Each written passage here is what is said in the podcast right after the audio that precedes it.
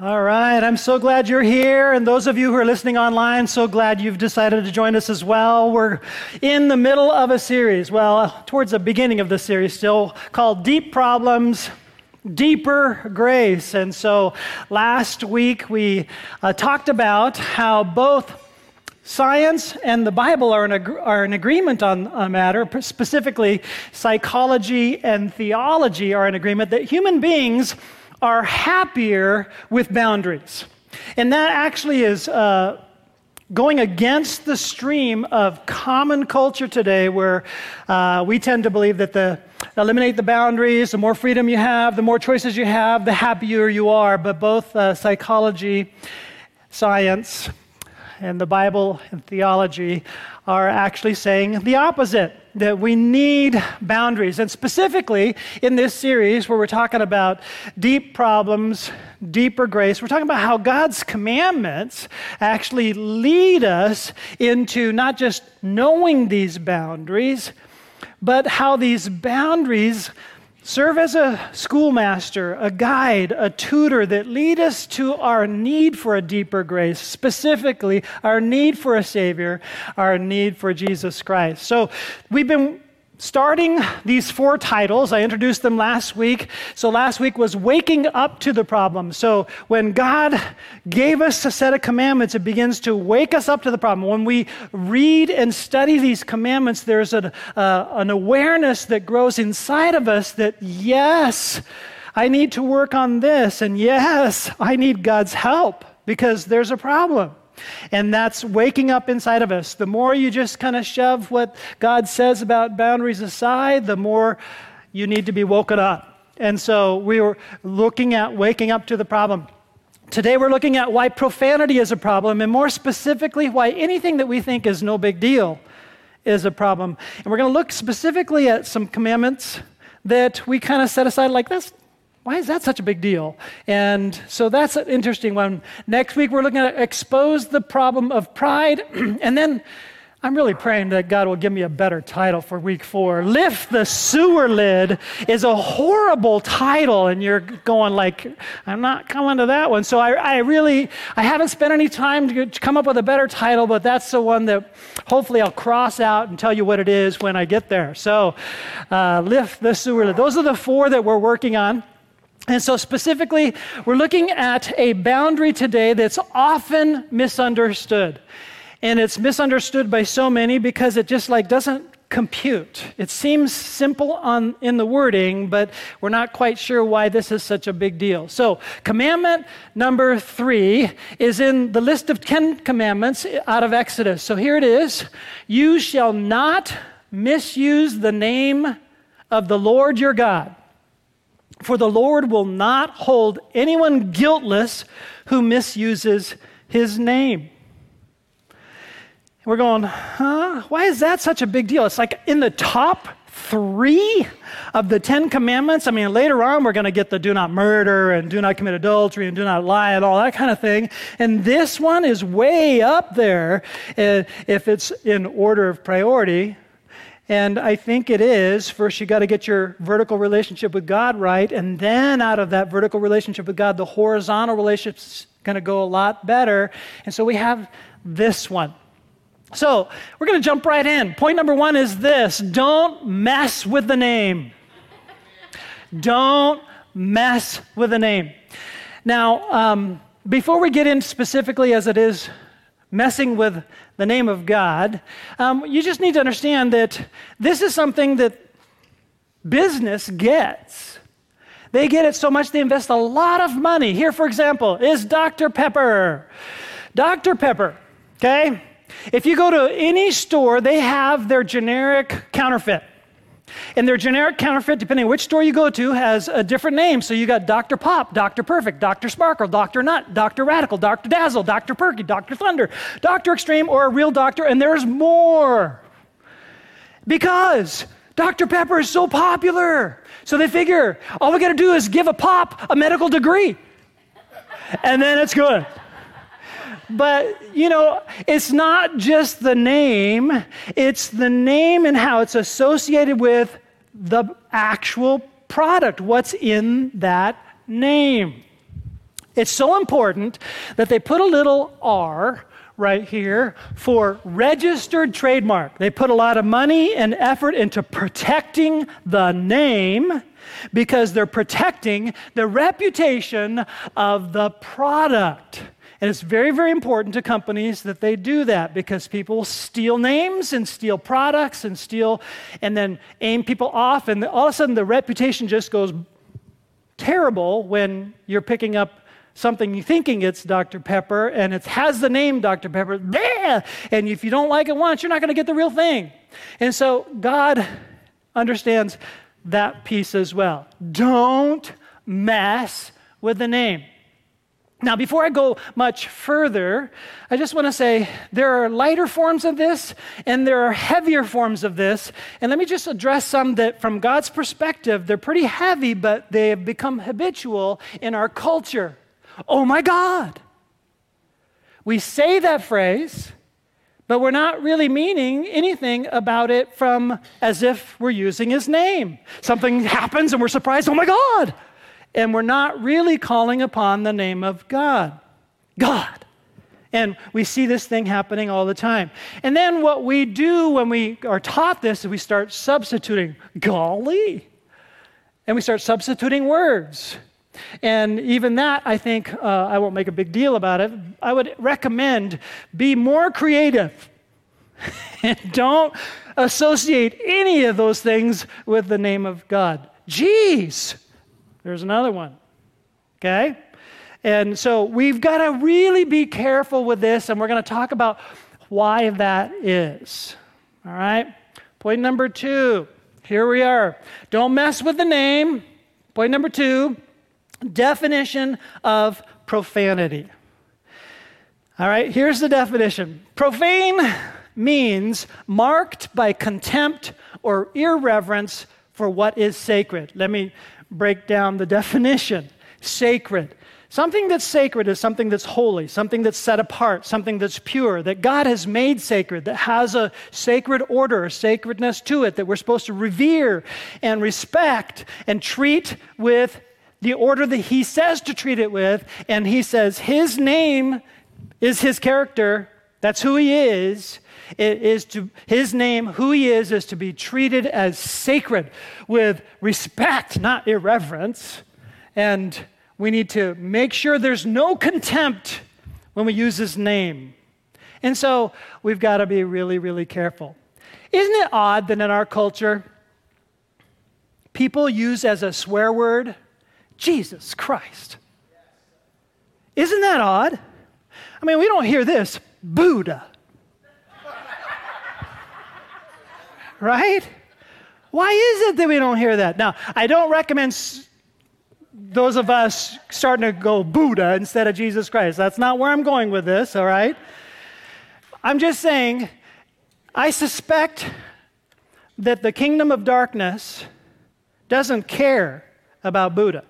The kingdom of darkness would much rather disrespect the sacred name of Jesus Christ. And so the kingdom of darkness spews out from the fires of hell, this smoke that comes out through our words. And this smoke that comes out adds glory to the kingdom of darkness, not glory to the name of Jesus Christ. And you, would you just notice that when you use the name of Jesus Christ as a swear word, it's contempt, it's irreverence. It's contempt coming through with irreverence on the most sacred and holy name, Jesus Christ. We have a lot of others in our culture as well. God damn you. Damn it. Go to hell. All of those are using sacred thoughts, sacred names, the sacredness of what God is placing before us in very real terms, in a way that is spewing the smoke from the fires of hell and putting curses on people who, people, by the way, are created in the image of God and they are sacred also. And when we use curses and cuss words, spewing that smoke, God is disrespected. And so he puts it in the top 3 because we're using it for shock value, for contempt. And it doesn't stop there. Now, it may seem like a jump, but I want to help create a bridge from this contemptible use of God's name, which is profanity, to the next layer of profanity, which forms right out of the same thing. Okay? So, when we use the F bomb, the F word, or the SH word, or other words, and we just throw them in there, or we start using uh, sacred things and giving them euphemisms and using them as swear words like body parts of the human body. And we're not using anatomical names and just descriptions like a doctor would, we're slamming them against people. And, you know, I, I was just at Costco the other day and somebody said, Excuse me. And then somebody muttered under their breath. And then the other person, You, using bodily part name, contempt. It's like immediate rage, immediate malice, immediate contempt towards a human being just spewing out of their mouth using anatomical body parts as just this contemptible cuss word. It's profanity. Why is it profanity? Because that which is sacred is used in an irreverent way for shock value and to utter contempt instead of with reverence. So the F bomb. The F bomb stands for a sacred act which God has designed purposefully for beauty within the context of marriage. And when you pull it out of privacy and intimacy and for the married couple only and slam it against a person, it's now profanity. It's used as something to slam against the senses of somebody because you're feeling like slamming against people. And any use of words in that way is profanity because it is causing us to express contempt not just for people who are created in the image of God, but for the God who puts order and beauty in his creation. We take creation and take it out of order and beauty and slam it with shock value to express this contempt inside of our hearts. God says, don't do that. What about like barnyard words? SH word. Same thing. God says a lot about our bodies. The law actually talks about specifically what to do in the camp of God. Dispose of it properly. It's for discreet propriety. Make sure that you bury it in the, in the camp or in our case, you know, take care of it. Don't take the thing which is supposed to be have God's order and God's cleanliness and God's place and purpose and slam it and smear it in somebody's face verbally. That comes straight from the pit of hell. It's the smoke of the kingdom that's gaining momentum in your own life. And then we begin to make excuses for it. I didn't mean anything by it, just words.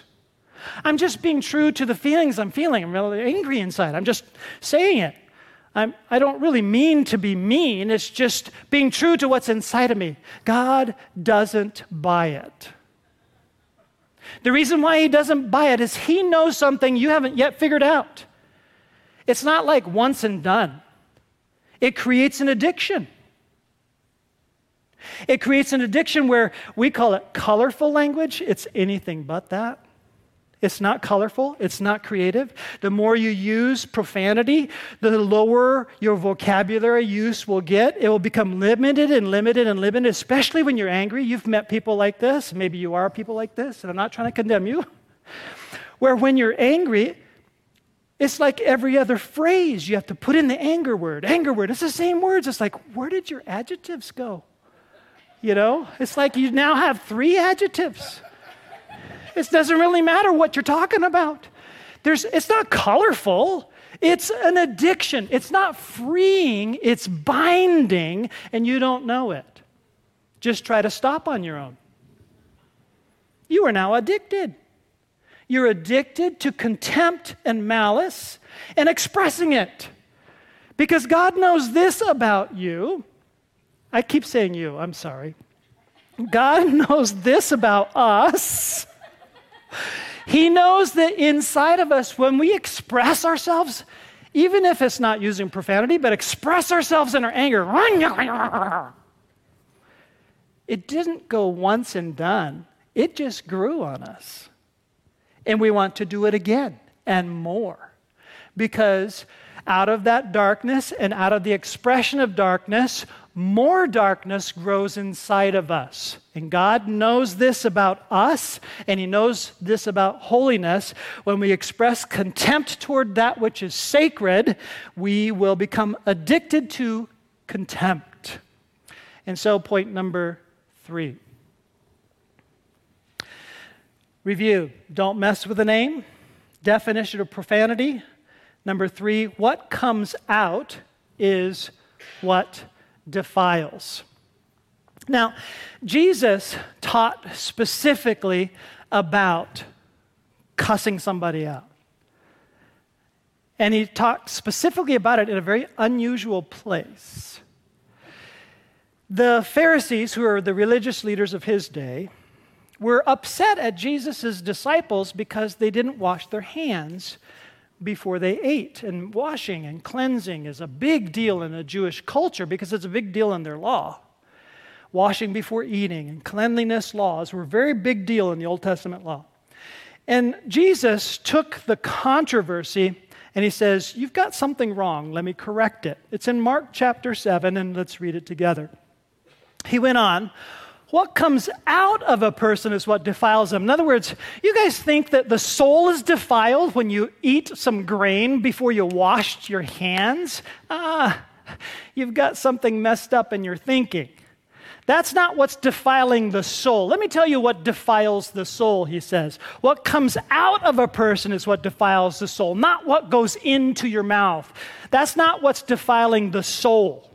Let me show you how defiling the soul works, he says. For it is from within, out of a person's heart, that evil thoughts come sexual immorality, theft, murder, adultery, greed. By the way, he's just uh, naming off some of the commandments in just labels boom, boom, boom, boom. Then watch the labels now malice, deceit, lewdness, envy, slander, arrogance, and folly. All these evils now, we, we would hesitate to call them evils, but he, he doesn't hesitate at all. All of these evils come from inside and defile a person. I want to slow this down a bit. I want to slow it down by giving us some definitions of these here. We read those and go, you know, we, our language is not very colorful anymore. We, we rarely use the word malice. When, how many of you use the word malice this week? All right, so, all right, how about lewdness? Okay, so I'm going to give you some definitions here. Malice. In the Greek, this word's, prim- I'm not using Webster. Okay, in the Greek, what translates malice here in English? This word's primary meaning is opposition to God, resistance, contempt, the evil bent of opposing spiritual forces. So, when you're expressing malice, there's an evil bent of opposing spiritual forces being expressed in you. Malice. A characteristic of fallen humanity prior to redemption. Prior to redemption, we're filled with malice. It's a bent against God, kind of a contempt and anger towards God, and we may not even know what it's toward. We're just. Okay? It is the product of darkness, the opposite of the fruit of the Spirit malice, lewdness. In the Greek, this word means shamelessness, nearly a madness or mania bent on shameless self indulgence.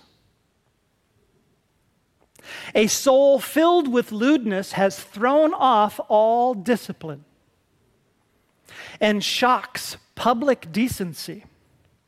He or she no longer cares what others say or think. Conscience has been strangled. Lewdness begins inside, then formulates words, and is then followed by shameless outward actions, casting off all restraint. The fires of hell produce the smoke called lewdness. Slander. Now, we probably have an idea what that is more from a legal definition or American English definition. Slander is the word blasphemia. Sounds like an English word, doesn't it? This is a combination of two words, blapto, meaning to hurt, combined with pheme, which means speech, to hurt speech. And it is translated blasphemy. Evil speaking, slander, reviling. That's how it's translated blasphemy, evil speaking, slander, reviling. Blasphemy is to say something with evil or harmful intent toward God, but blasphemia, slightly different nuanced word from the same root, can be spoken toward people as evil speaking, slander, or reviling. In other words, cussing them out or cursing them is blasphemia folly. You know, we always think of folly as just kind of silly stupidness. You don't know, you're ignorant. Hello, this is in the Greek. This word is characterized by a contempt for moral, ethical, and sacred principles of life and conduct. That's folly. As revealed by God in the Word of God. So when you look up folly in the Greek word over and over again, it's in contrast to what God reveals as good, it's contempt for what is good. I'm going to define my own boundaries. That's folly. And so that comes through in the contempt, even in our verbiage. So we got to go deeper. And Jesus does. He tells us how to go deeper and solve it at the source. So let's review our points and go to point number four. Point number one, don't mess with the name. Point number two, definition of profanity. Point number three, what comes out is what defiles. And oh, by the way, I didn't really spend any time on defiles. We usually don't think of that. What? Defiled? I can be defiled? Uh huh. God is holy. We're not. And if you want to not, not, not be holy, just let it come out, and you now defiled. And you need to do something about it, or you are not in fellowship with God. The way to get in fellowship with God is to get rid of the defilement, and God has the cure so that you can be in fellowship with God. Jesus Christ is a cure. So, this whole series is about how the commandments lead us to the need of a Christ. He's, the commandments are the schoolmaster leading us to Jesus. We need a deeper grace when we realize, ooh, I have that problem. I just spoke with contempt. I didn't use any swear words, but I was using contempt and all those other things. So we need to, point number four, address the mess at the source. James 3 9 through 12 reads this way With the tongue we praise our Lord and Father, and with it we curse human beings who have been made in God's likeness. Pause. That's Profanity. Why? Because human beings are made in the likeness of God. We are sacred. Our purpose is sacred. Our, our design is sacred. We've been set apart from the rest of creation. No other part of creation has been created in the image of God like human beings are created in the image of God. And when we slander a human being, we're slandering a glorious being that's either going to be glorious beyond the glory of angels in heaven or we're going to be inglorious beyond the ingloriousness of demons in hell. But we're eternal and glorious beings. Be careful. Don't be cussing out these beings, God says. That's profane. It's profanity. It's breaking God's commandment. Bad. Out of the same mouth come praise and cursing. My brothers and sisters, this shouldn't be. Can both fresh water and salt water flow from the same spring? In nature, you never see this. The same source cannot produce both. So, what do you think when you're producing both? Do something about that. Something's off. My brothers and sisters, can a fig tree bear olives or a grapevine bear figs? No. Neither can a salt spring produce fresh water. How dare you think, oh, well, me and God are good, it's no big deal. I, I really, you know, when I say that stuff, I don't mean anything by it. It's just words, no big deal.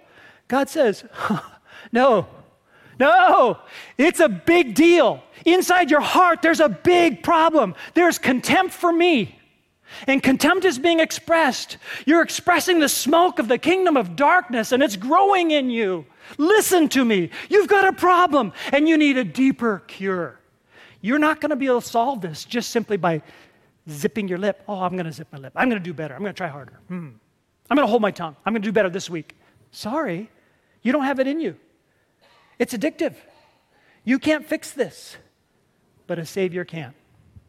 And He's given us a cure.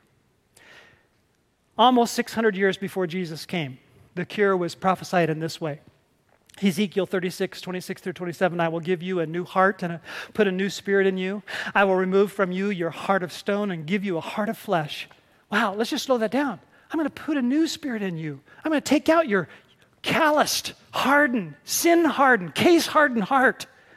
You got a stone heart that you, you just like, you have no tenderness toward me. You're hearing all these commandments uh, and you're digging in your heels. So come on, it's not that bad. He says, Ooh, it is that bad. You need to have your source changed out, and I can change your source. I can remove the heart of stone and give you a heart of flesh, and I'll put my spirit in you and move you. You don't want to move right now, but I will move you to follow my decrees and want to, and be careful to keep my laws and want to. I can do this for you, and this is what's coming prediction of Jesus Christ and what he's going to do for us. In Colossians 3 8, we read, But now you must also rid yourselves of all such things as these anger, rage, malice, slander, and here's one we haven't addressed yet filthy language. I looked up that word, and you know what it means? Filthy language. It means like disrespectful, dark, mean, all that stuff we've been talking about. Language. Remove it from your lips. So there's a cooperation with God that needs to take place when we have been saved, but we still have. When we're saved, it didn't work like this. We're not little computers. It's a control, alt, delete. Reformat hard drive, ah, I'm so much better now. No, we have to work with our coach, our Savior, who says, I am going to give you some workout disciplines, and you got to work with me here. Here's what you got to do, and here's what you got to do to address it at the source. And then, as you address it at the source, we're going to work with this one, and your source is going to become good and clean and beautiful so that you start to see in reality a moving towards outward goodness, cleanness, and beauty. I was thinking about these things as I was praying. I was out in the desert with my dog. My dog's real godly. And as we're out there, a song came to me. I'm going to ask Quentin, and bless his heart. I just told him this morning, Quentin, you have a choice. You can either preach for me and I'll sing this song, or you can help me sing this song because I'll start it in a key that's way too high. And, and then when he started in the key that's supposed to be sung in, it's like, uh, raise it up. Because I can't sing that. And then, and then he raised it up two more times. And so good luck singing with us. But I sang this song. And in my car, just tears began to come out of my eyes singing this song. Because as you worship God, He cleanses inside. And as you're worshiping God, beauty is coming out of your lips.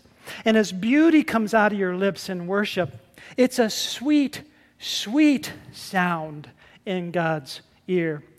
It's the antidote, the sweet, sweet sounds that we make before God is worship, whether it's singing or praying or speaking or living. Let's let sweet, sweet sounds come out for God's ear because we're defiling. It's offensive when we are smoking the stuff from the other kingdom, God's kingdom produces the sweet, sweet sound.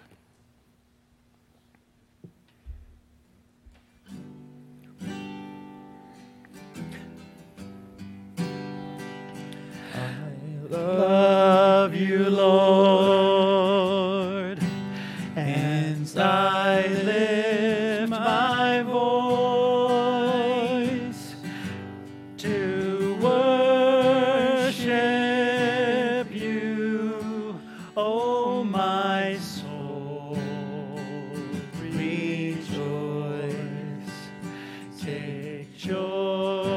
my King. in what you hear. Let it be a sweet, sweet sound in your ear. Let's stand and do it one more time.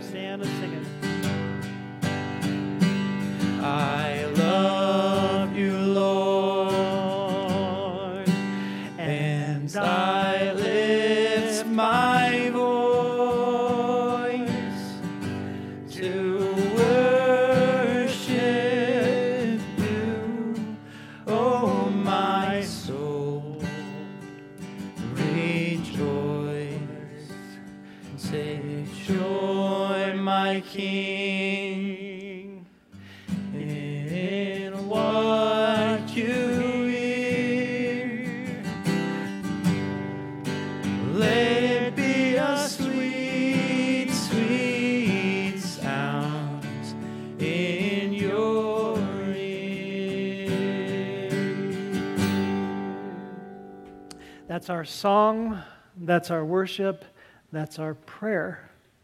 That we could speak sweet, sweet words and sounds that God hears. May that be your experience this week, only through the cure in Jesus Christ.